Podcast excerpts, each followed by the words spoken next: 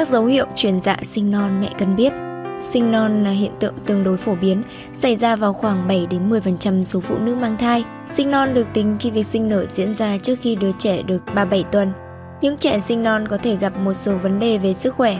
Tuy nhiên, những tiến bộ trong việc quản lý sinh non sẽ giúp tỷ lệ trẻ sinh non có thể sống được rất cao, đặc biệt đối với những đứa trẻ đã được 30 tuần. Thậm chí cả trước giai đoạn đó, những em bé 26 tuần tuổi thai vẫn có khoảng 25% cơ hội sống sót và không bị ảnh hưởng gì về sau. Dấu hiệu dẫn đến sinh non Chúng ta không thể hiểu được cơ chế dẫn đến việc chuyển dạ Người ta cho rằng em bé có nhiệm vụ truyền đi nội tiết tố đóng vai trò như một xúc tác để bắt đầu quá trình chuyển dạ Có thể dấu hiệu cho thấy phổi của trẻ đã sẵn sàng thở một cách độc lập và không còn phụ thuộc vào dây rốn để lấy máu và oxy. Một giả thuyết khác là nhau thai tiết ra kích thích tố hoặc âm đạo và cổ tử cung của người mẹ, sản xuất ra một loại protein đặc biệt ngay trước khi bắt đầu chuyển dạ. Các yếu tố có thể dẫn đến sinh non. Có nhiều yếu tố tăng khả năng sinh non, mặc dù các yếu tố này không phải ai cũng gặp. Ngay cả khi không có các yếu tố này, nhiều trẻ vẫn bị sinh non. Khoảng một nửa các bà mẹ sinh non không gặp bất kỳ nguy cơ nào. Người mẹ có chẩn đoán tiền sản giật, tiểu đường thai kỳ, bệnh miễn dịch tự động, tử cung, đường tiết niệu hoặc cơ quan khác bị nhiễm trùng.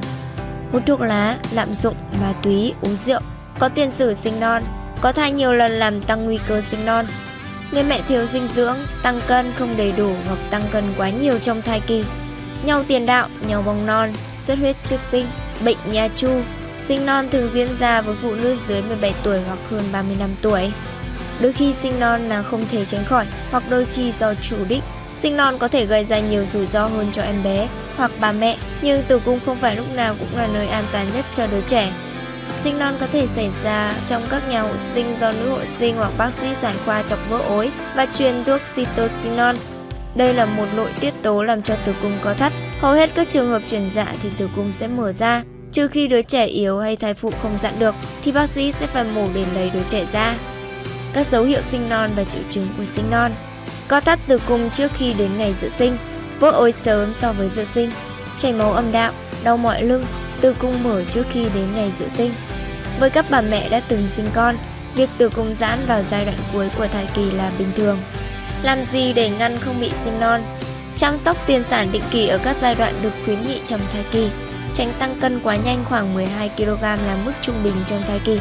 Khám nha sĩ ít nhất một lần trong thai kỳ, đánh răng ít nhất hai lần một ngày và làm sạch miếu. Nếu bị viêm nhiễm sẽ tạo prostaglandin, kích thích tố giống nội tiết tố kích thích việc sinh non. Nếu bạn cảm giác mình sắp sinh khi chưa đủ ngày tháng, hãy đến khám bác sĩ. Nếu bạn có bất kỳ yếu tố nào hay nguy cơ kể trên, có thể bạn sẽ sinh sớm hơn dự kiến.